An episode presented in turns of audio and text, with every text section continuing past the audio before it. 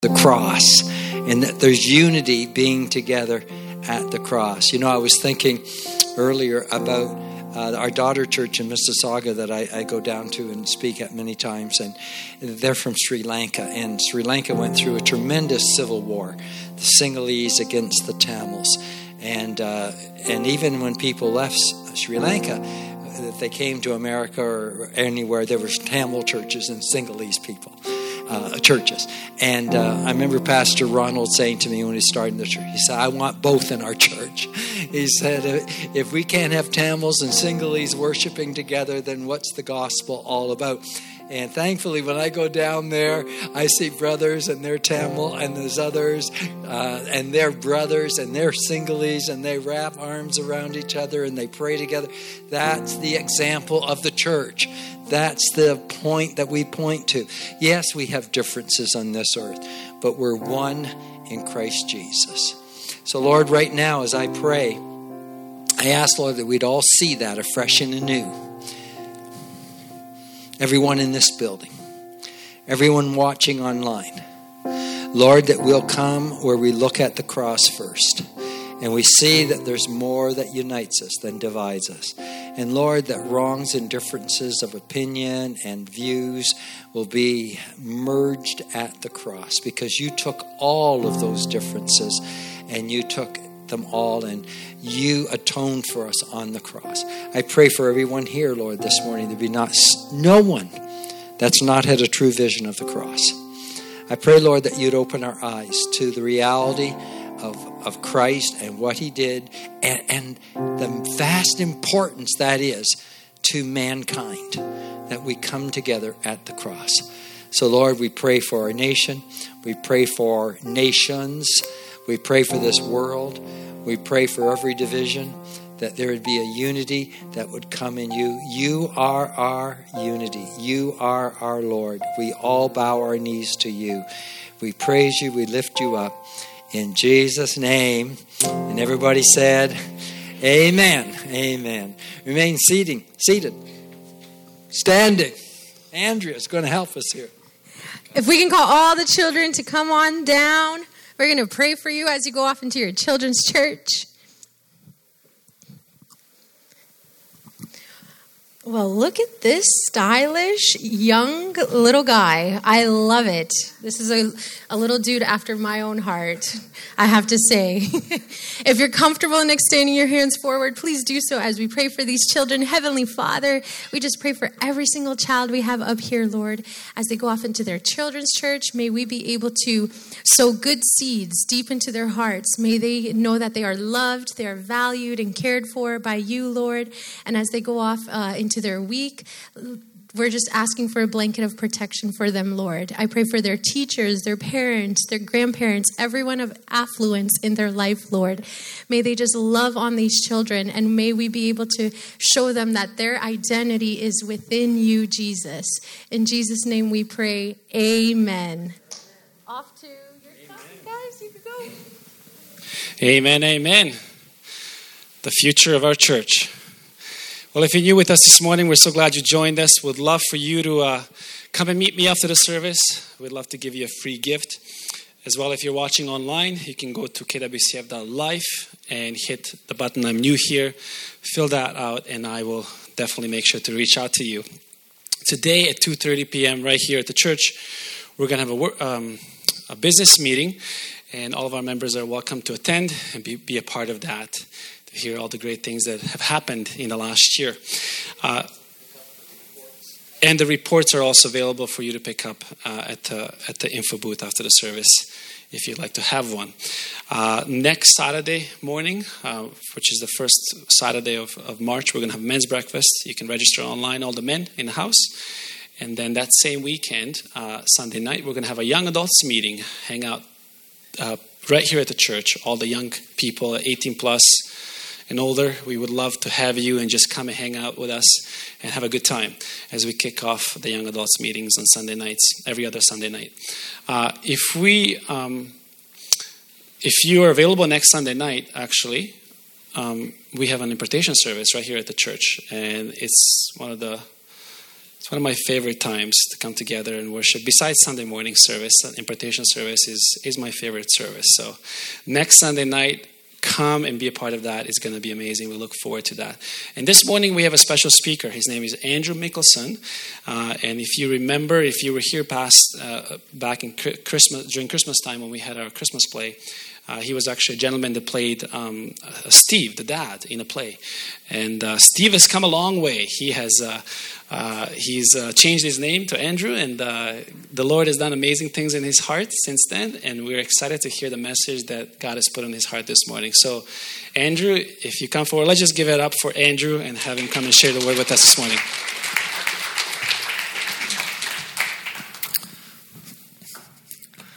Thank you so much.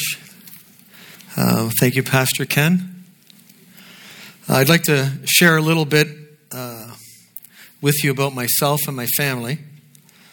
I met my wife, Sandra, in Toronto in nineteen eighty-seven, almost thirty-five years ago. We have five wonderful sons and four wonderful daughters. You may know one of our daughters. Her name is Laura Nicholson. And she used to attend this church with her husband, Mitch, and she was the director of family ministries here for a while. They have three amazing children.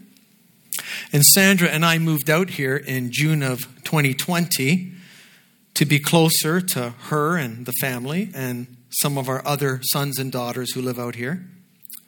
But as you may know, uh, Laura uh, moved to Michigan last month. So we're here and she's over there. But we're glad to be here. You know, God sometimes uses things and circumstances, and we only, when we look back, we can understand what he was doing. We're happy for them because they're following what God wants them to do. And Sandra and I have become more and more, more and more involved in this church. We attend the Monday night prayer meetings. We lead a small group here on Thursday nights, a Bible study. And we attend the worship nights and the impartation services. And I encourage every one of you to keep on coming out to whichever one's, one of those events you can make it out to. Sandra and I are continuing to pray together about what it is God has for us. What does he want us to do in our lives? We want to be used by him and continue to seek his glory. Today I'm going to talk to you about continuing in what you started. We're going to look at what it means to continue and what it is you may run up against as you continue, what God has called you to do.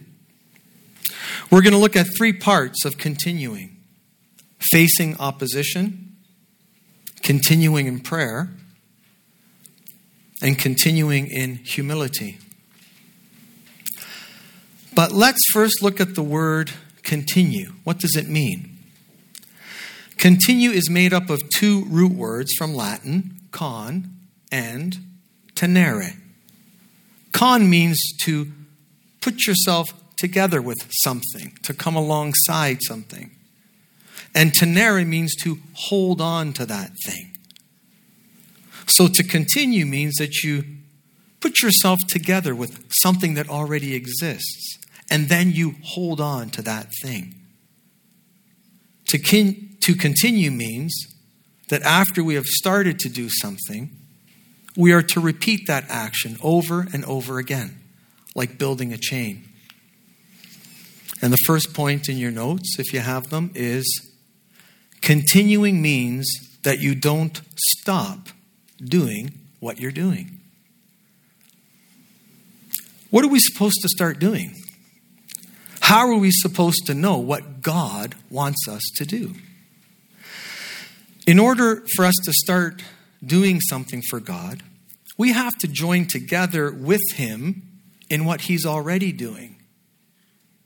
This is why we read in Isaiah, "For I am about to do something new.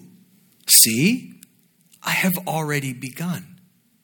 Do you not see it?" God has already started doing something in your life, and he wants you to be a part of it. He is showing you something.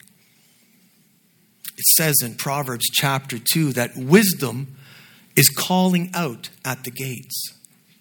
God is always calling out to us and guiding us and leading us and telling us where we should go and what we should do. It's up to us to stop and listen for his voice.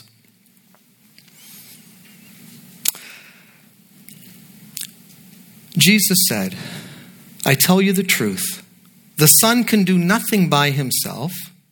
He only does what he sees his Father doing. Whatever the Father does, the Son does also." God has a plan for each and every one of us.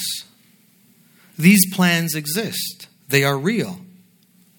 If you're someone who is still struggling to hear God's voice and wondering, what am I supposed to do? Then I want to encourage you with this. God has a vision for your life. He wants you to get started. He wants you to join him on a journey he has planned out for you. He knows the plans he has for you. He knows where he wants you to go, where you are starting from. He has plans for you, plans to give you a hope and a future, plans to bless you, plans to make you feel useful and fulfilled, plans that will use your skills and talents, the ones he has given you. He wants you to join him in those plans. He wants you to get started in that journey and then continue in it with him. He has made you special. Each and every one of us is special. And we have gifts given to us by our Heavenly Father. God says through Jeremiah, "For I know the plans I have for you, says the Lord. They are plans for good and not for disaster, to give you a future and a hope." Perhaps you're not quite sure what God's plan is for your life. Maybe you kind of have an idea, but you don't know for sure. I'm going to tell you one way that has worked for me each and every time. one hundred percent. Foolproof. Guaranteed. Fasting and prayer. Whenever I'm unsure of how to move forward, or whenever I'm confused and don't have the answer, I fast and pray. This doesn't have to be a fast that lasts for days and days. My fasts for direction from the Lord usually lasts only a few hours. That's all. I usually start to fast in the morning, except for coffee. And I fast until I get the answer from God, which usually comes before lunch. I wake up in the morning, I determine what it is I am going to seek God for, or if I have a problem or an issue in my life. I read my Bible and pray. And then I go about doing whatever it is I need to do that morning as I drive the car or write something or go somewhere. And I always receive the guidance from the Lord, either through reading the Bible and having a verse speak to me, or simply by hearing his voice in my spirit and knowing that I have the answer from him. One time I was in desperate need of God's voice. We have a disabled daughter. She's thirty now. And at the time, years ago, we were really struggling, feeding her, bathing her, taking care of her. It was becoming more and more difficult for us.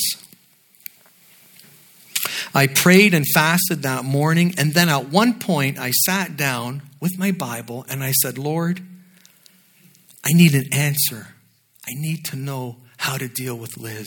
I need to know how to deal with this situation." I opened my Bible randomly, put my finger down, and read this verse. "Everyone who believes that Jesus is the Christ has become a child of God. And everyone who loves the Father loves his children. We know we love God's children if we love God and obey his commandments. Loving God means keeping his commandments, and his commandments are not burdensome. These words spoke to my heart. I knew that God was telling me to just keep on loving Liz. Just keep on taking care of her. And especially, don't give up your faith. Don't stop trusting in me. So if you're seeking direction from the Lord in anything, and haven't tried this before, I encourage you to try a morning of fasting and prayer. Many of you have already started doing something new for God since Pastor Ken began preaching on this topic. But you're not really sure where God is taking you. You just have a general idea. In order to get started, we don't need to know exactly where we're going. We just need to know the general direction of where we have to go, or have a general idea of what God wants us to do. God told Abraham, leave your native country, your relatives, and your father's family, and go to the land that I will show you.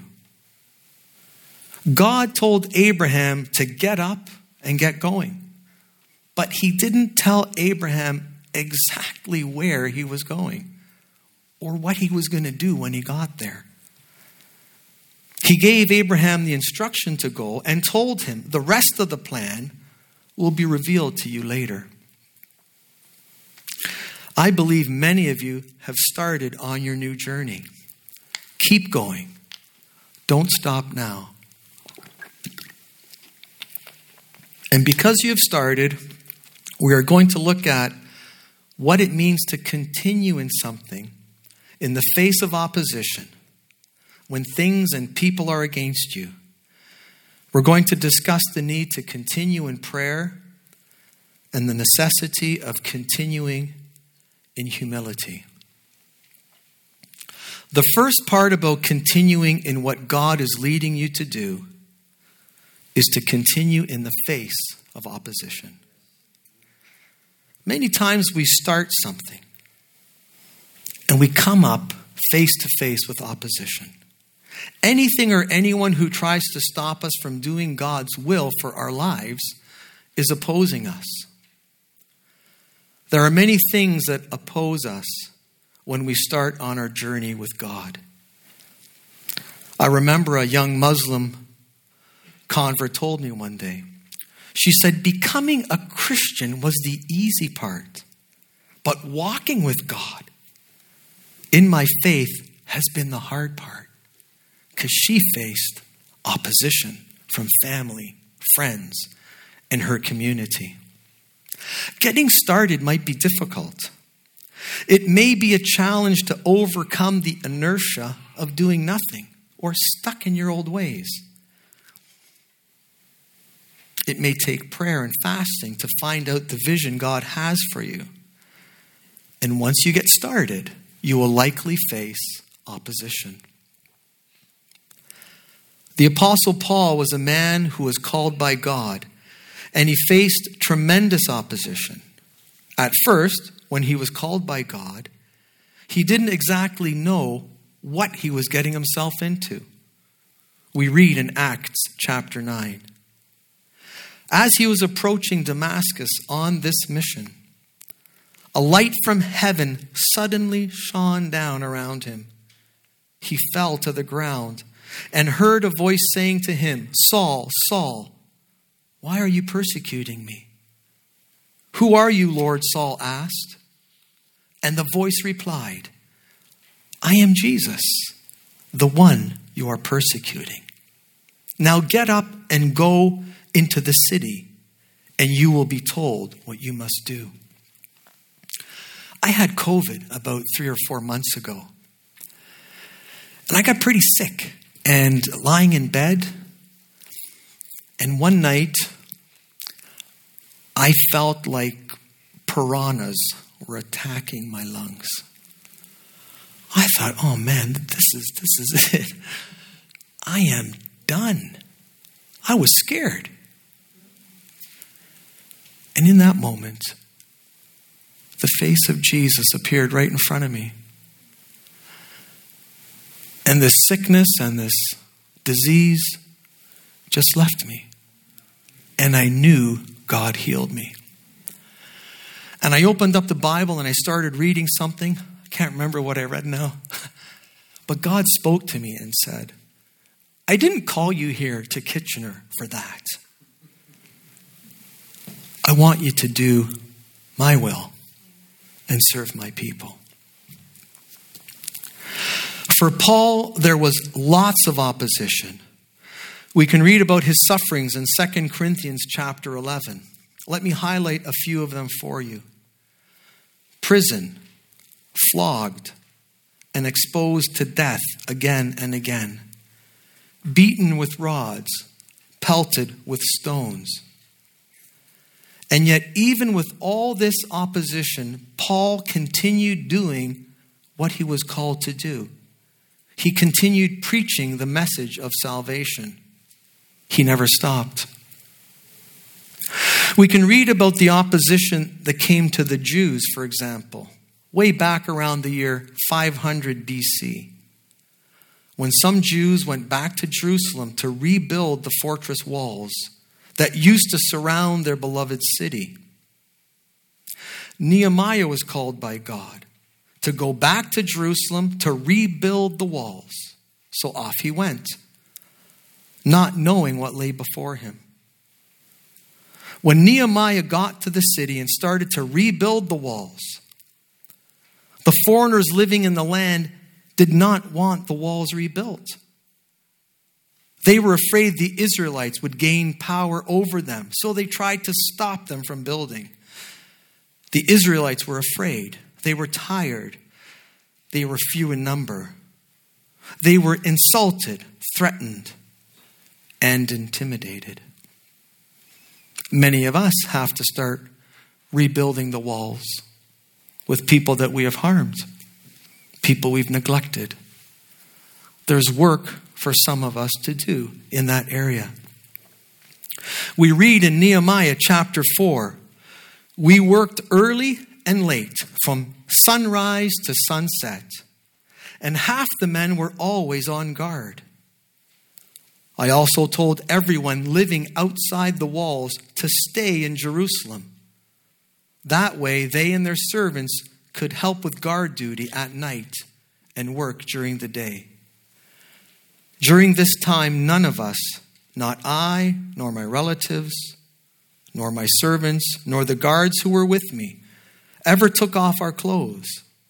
We carried our weapons with us at all times, even when we went for water. Nehemiah, like Paul, continued in the work he started.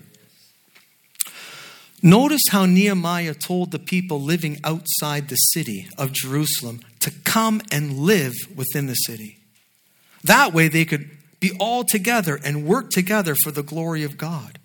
And now for us, more than ever, we as the people of God should stay united within the walls and the community of the church, so we can encourage each other in the faith and do what it is God wants us to do. Let's not use Zoom as an excuse to not meet with one another. The second part about continuing in what God is leading you to do is to continue in prayer. We need to continue in prayer so that we can keep doing what God has asked us to do. My wife Sandra and I pray for a list of things we have written down in a notebook. We go through this list almost every day, sometimes twice a day. And I can tell you from experience that by praying for something continually, no matter how you feel, you will see God provide an answer to everything you're praying for. Don't be bothered that you wrote this down, that it looks like a shopping list, or that sometimes it feels like you're reading a book. God hears our prayers whether we're tired, not particularly filled with faith, or even in a hurry. Just keep praying. One day, Jesus told his disciples a story to show they should always pray and never give up. This was a story about a woman who was being mistreated, and she went to a judge for help. But the judge was unresponsive and didn't want to help her. But she kept on pleading with him. Jesus wants us to continue in prayer in our journey with him. He doesn't want us to give up once we get started. Even if we pray for something and it doesn't happen right away, it's good to keep on praying until an answer comes. As I stated, my wife and I have two disabled children. They live in a home for the disabled here in Kitchener, a place called Sunbeam Lodge. Years ago, when they were both in our house in Toronto, we had to feed them, bathe them, take care of all their needs. And of course, we prayed for their healing. We prayed, we cried, and we prayed some more. They didn't get healed. But God did answer our prayers and provided a good home for them here in K W. That's one of the reasons we moved out here, to be closer to them. The answer to our prayers wasn't exactly what we were praying for, but God in his wisdom did provide us with his answer. Jesus told the story of the woman who kept on asking the unjust judge and got her answer for justice. Jesus wants to encourage us to keep on praying to our just judge, our Father in heaven, who wants to hear our prayers and wants to answer us. Smith Wigglesworth, who passed away in nineteen forty-seven, was a man known for his incredible faith and gift of healing. Smith said, "There is nothing impossible with God. All the impossibility is with us when we measure God by the limitations of our faith." We shouldn't say in our hearts, "God can't do it. God doesn't want to do it. God doesn't care. I'm much too sinful. He knows what I've done." God wants to hear our prayers. And as David said in the Psalms, pour out your heart to God. Let him know what you're feeling. Let him know what you're thinking. When I came up here, I took off my mask to preach. And I encourage each of you, when you pray to God, take off your mask. Just show him what you're feeling. Show him what's going on inside your heart. Let him know how completely and utterly broken you are, and that you really have no idea what it is you should do. Bear yourselves to him. Open up your hearts.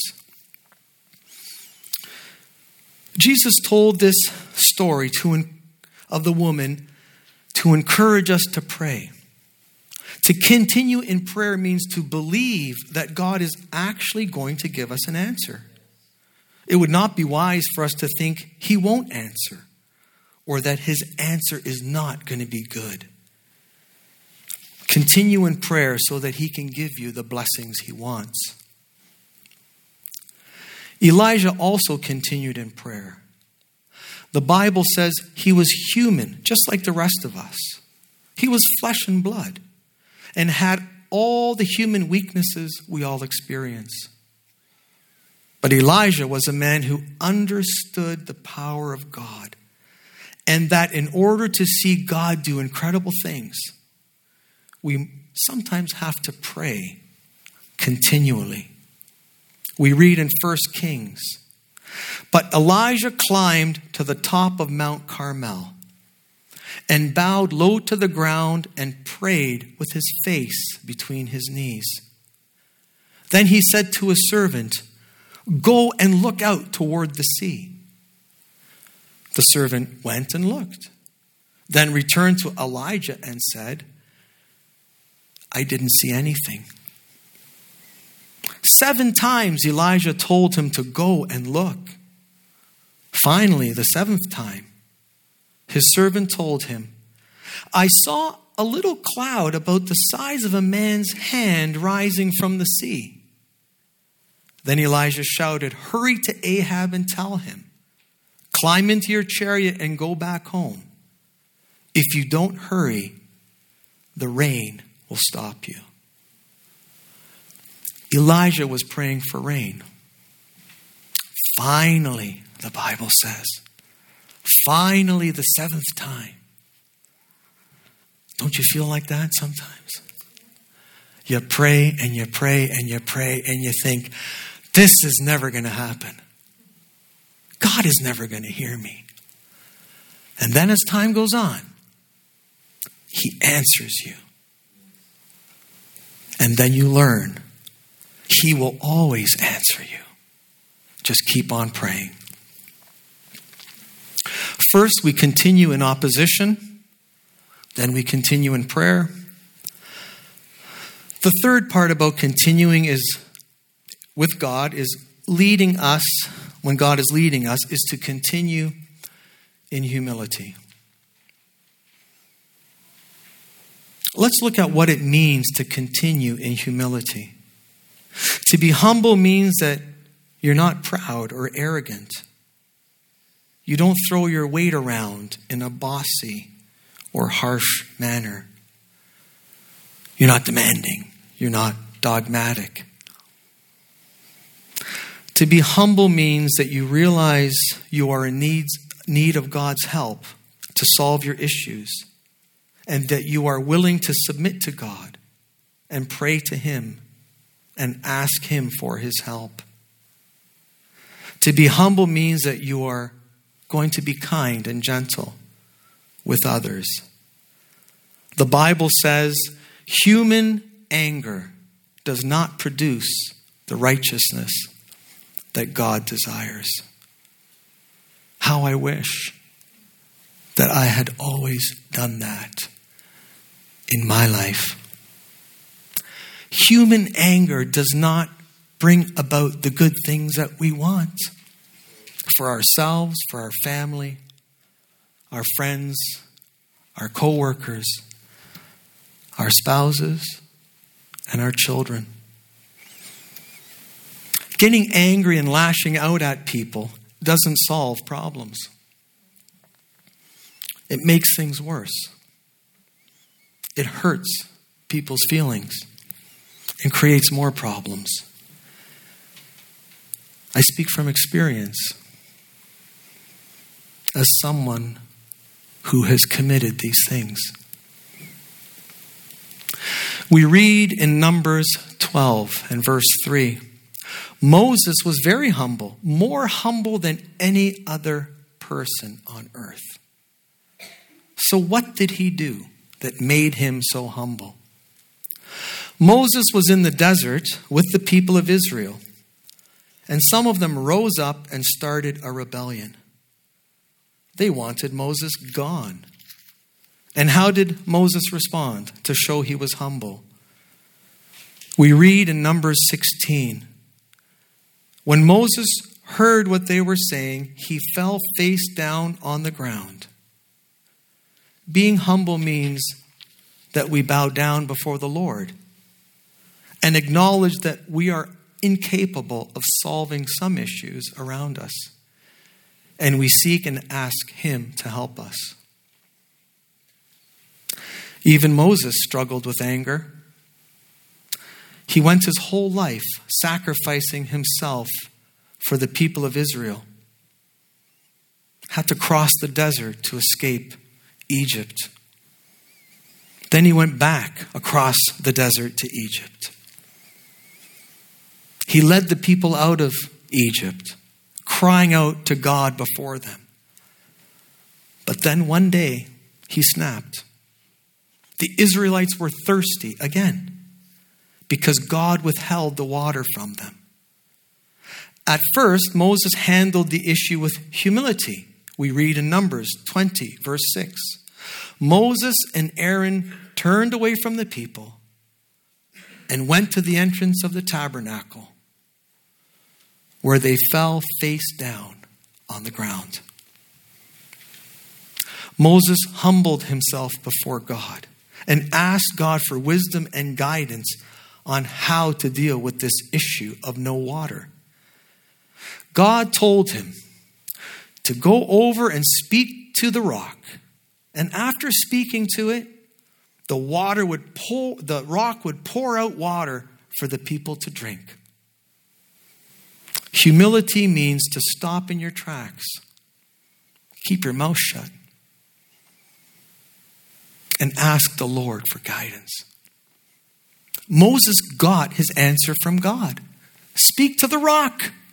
But unfortunately, Moses got angry and went over to the rock and smashed it with his staff. The water came out as God had promised. But Moses would pay a hefty price for his unbelief and anger. God said, because you did not trust me enough to demonstrate my holiness to the people of Israel, you will not lead them into the land I am giving them. Human anger is not the way to solve and deal with life's problems. In Proverbs, there is a scripture that says, where there is no vision, the people perish. And to perish doesn't mean that you're going to drop dead and die. To perish means you're going to waste away, like a fruit that's rotting in a fruit bowl. It becomes kind of useless. God is telling us through Proverbs that we, without a vision for our lives, may start to perish. If we don't have a vision and start on a journey with God, our lives are not going to be as fruitful and joyful as they could have been. There is so much that God wants to give us. The good news is God has a plan for your life, and you are able to know what it is. Continuing means that you have already started. Continuing assumes you have moved from where you were and you have started on a new journey. There were twelve spies that went into the promised land that God said, I am going to give you. All twelve of them were given the same vision by God. And all twelve of them were given the same instructions. Go in and take over the land. It's a land flowing with milk and honey. It's a good land. God's will for our lives is a good plan. And I believe the way God works in our lives is we get a little burden. You have this little idea. You know, maybe I should do that. I wonder if I should do that. And God is placing a seed in your heart. And he's speaking to you. And he's saying, this is what I want you to do. This is where I want you to go. Ten of them became discouraged and defeated within their own hearts. They were filled with unbelief and came to the conclusion It's impossible for us to take over the land. There's just too much opposition. We can't do it. And by the way, I don't think God knows what he's talking about, because those people are huge. They lost their faith and belief in God. The other two, Joshua and Caleb, saw the same vision, heard the same promises, and they chose to believe what God was telling them. I believe that each and every one of you, and I'm burdened with this, I believe each and every one of you has a plan from God, something he wants you to do. Continuing means not giving up. It means carrying on, even when the going gets tough. I remember once I was on a missions trip to Latvia, small country in Eastern Europe, giving out tracts and just witnessing to people. We were there for maybe four weeks, and in the third week, I was getting really tired, missing my family, missing being at home with my wife. And I said, God, I just can't go on. I'm done. And as I was walking down the street one morning, I heard the Holy Spirit speak to me and say, I am the resurrection and the life. All of a sudden, I was filled with this incredible joy and power and energy. It's like I woke up inside and I knew Jesus is real and his power is real. And the Bible says he will do exceedingly, abundantly, above and beyond anything you can even think or imagine, according to the power that is at work within you. There is a power of faith that we have inside of us that conquers mountains, that can blast through anything as long as we have that faith. Many of us feel like there's this huge mountain in front of us, and we think we have to climb it. It's just way too big. We don't think we can do it. I have good news for you. Sometimes those mountains are too big for us to climb. But that's why Jesus said, I tell you the truth. You can say to this mountain, you, me and you, we can say to this mountain, may you be lifted up and thrown into the sea. And it will happen. But you must really believe it and have no doubt in your heart. Sometimes you don't have to climb the mountain.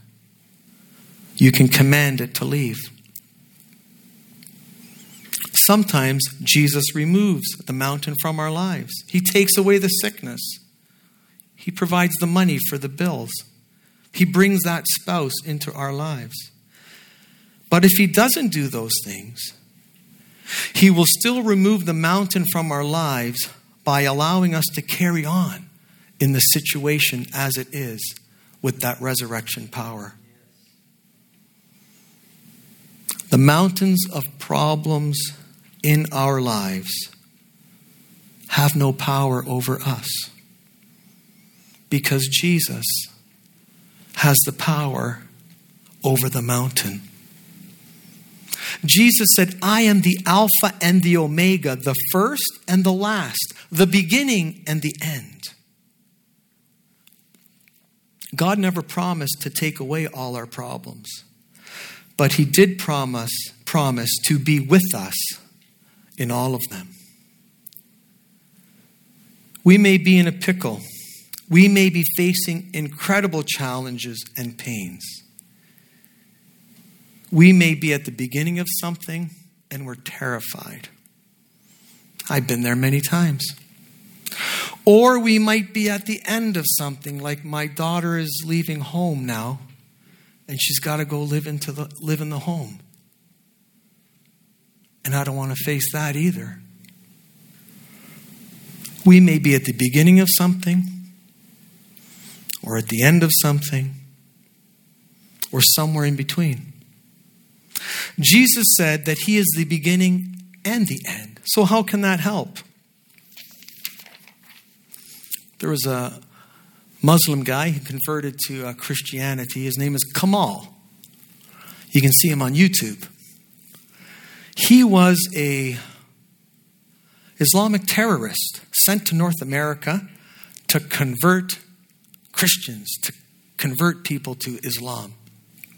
So he came over, and while he was here, I think it was in the States, he got really depressed, really discouraged.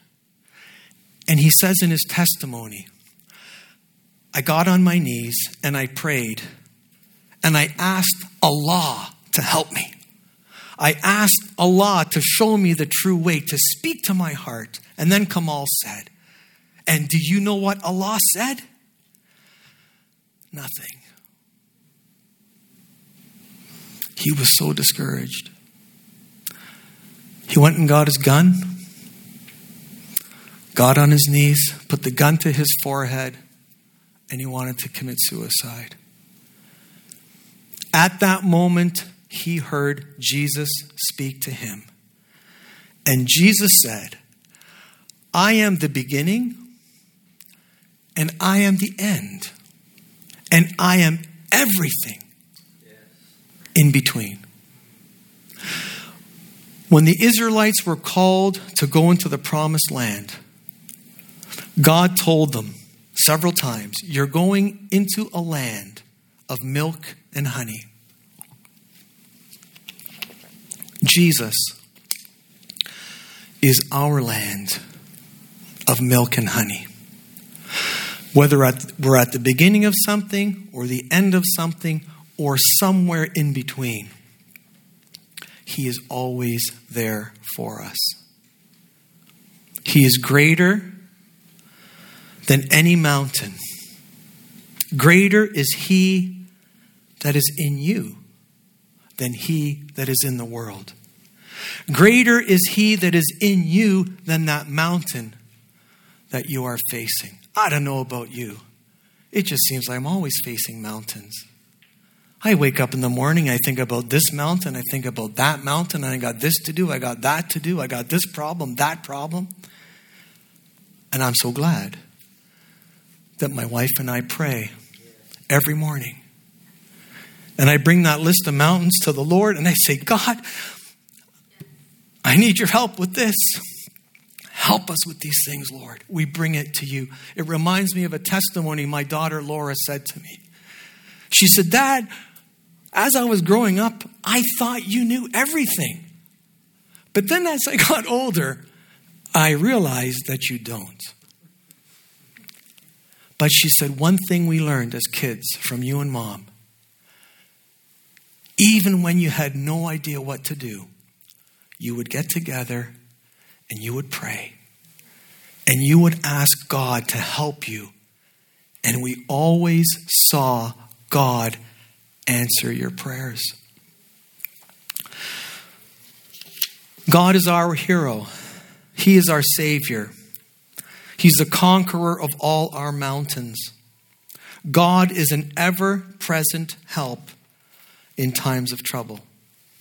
So I just want to end by praying for us now and praying that as I pray, bring your trouble before the Lord. Bring your mountain to the Lord. Lord Jesus Christ, your word says, before Zerubbabel, who are you, O thou great mountain? Who do you think you are? And what do you think you're doing to God's people? Before Zerubbabel, you will be made a plain.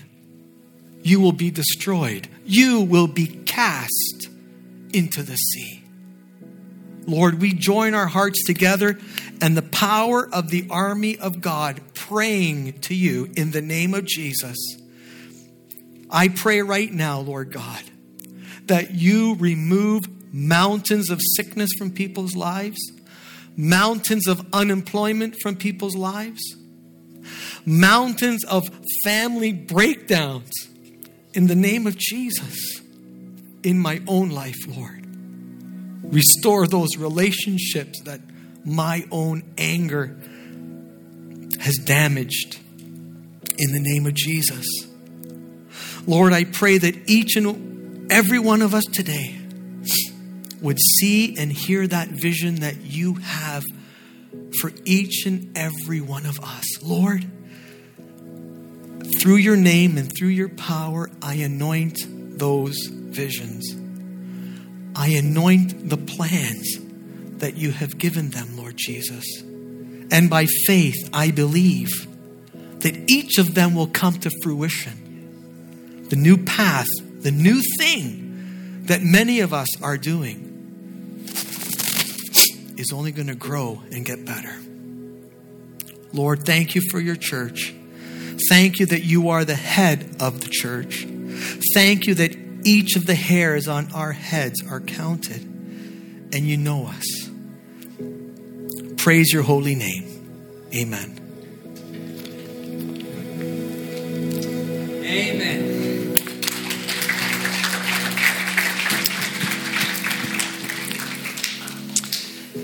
Andrew, thank you for that message. Heartfelt, lived out message. It's a life-giving message. I hope that you're inspired this morning.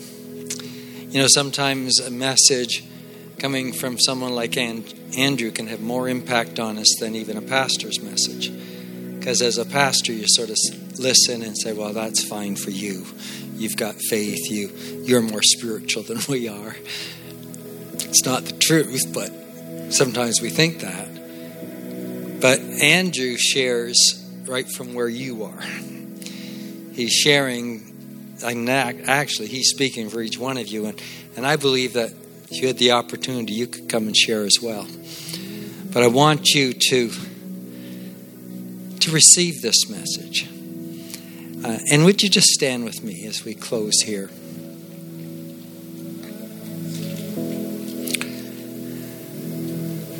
You know, I, I, I received something out of this message. And it was just this thought that God answers all of our prayers. You know, I've heard people say, God didn't answer my prayer. What they mean by that, He didn't answer it the way I thought He would.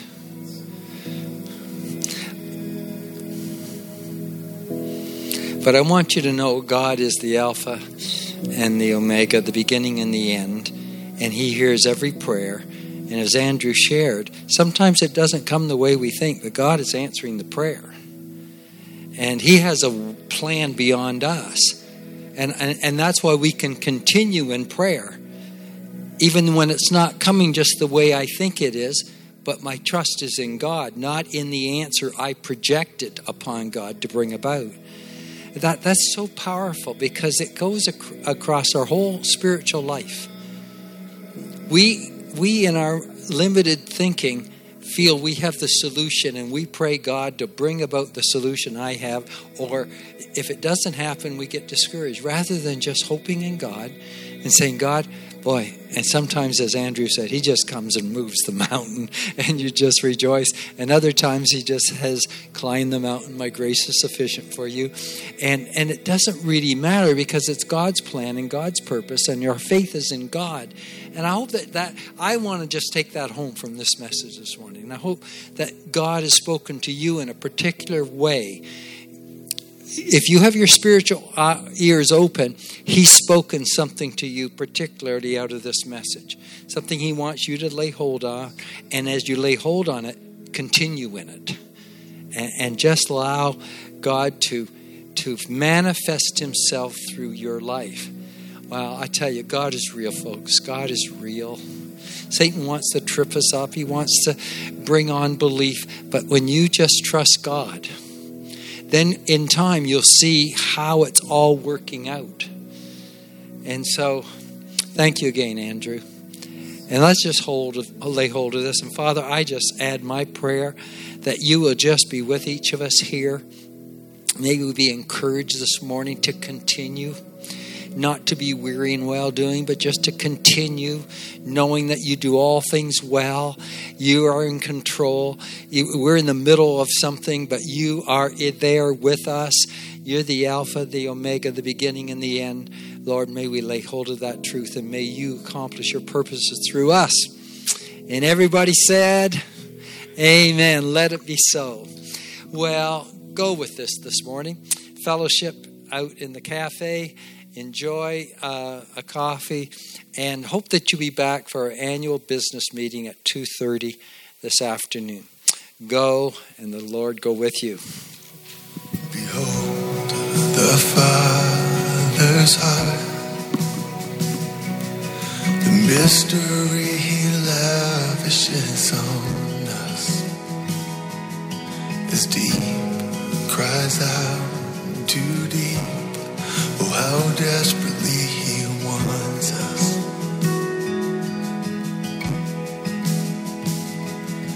The things of earth stand next to him like a candle to the sun.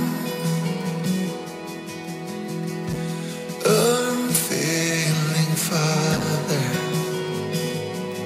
what compares to his grace?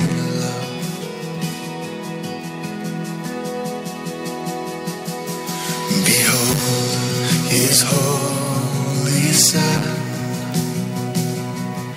the Lion and the Lamb given to us.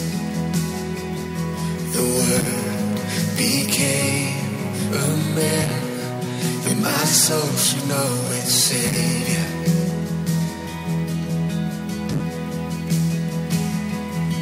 Forsaken for the sake of all mankind, salvation is in his blood.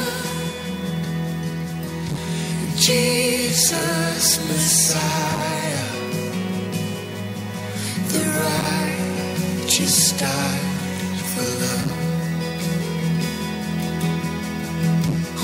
It wasn't over, for he is the reason.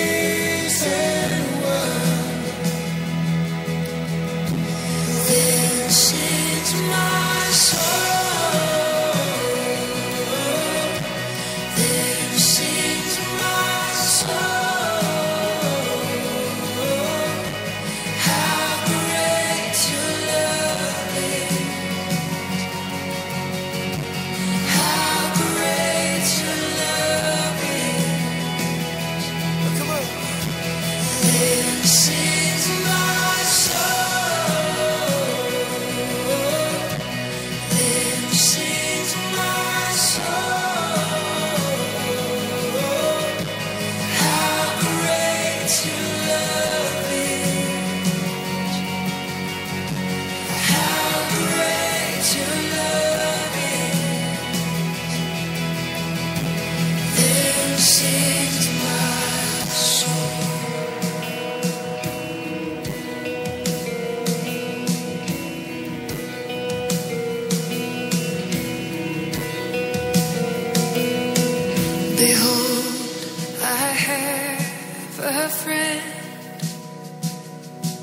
The Spirit breathing holy fire within, my ever-present help, speaking truth when I can't find it.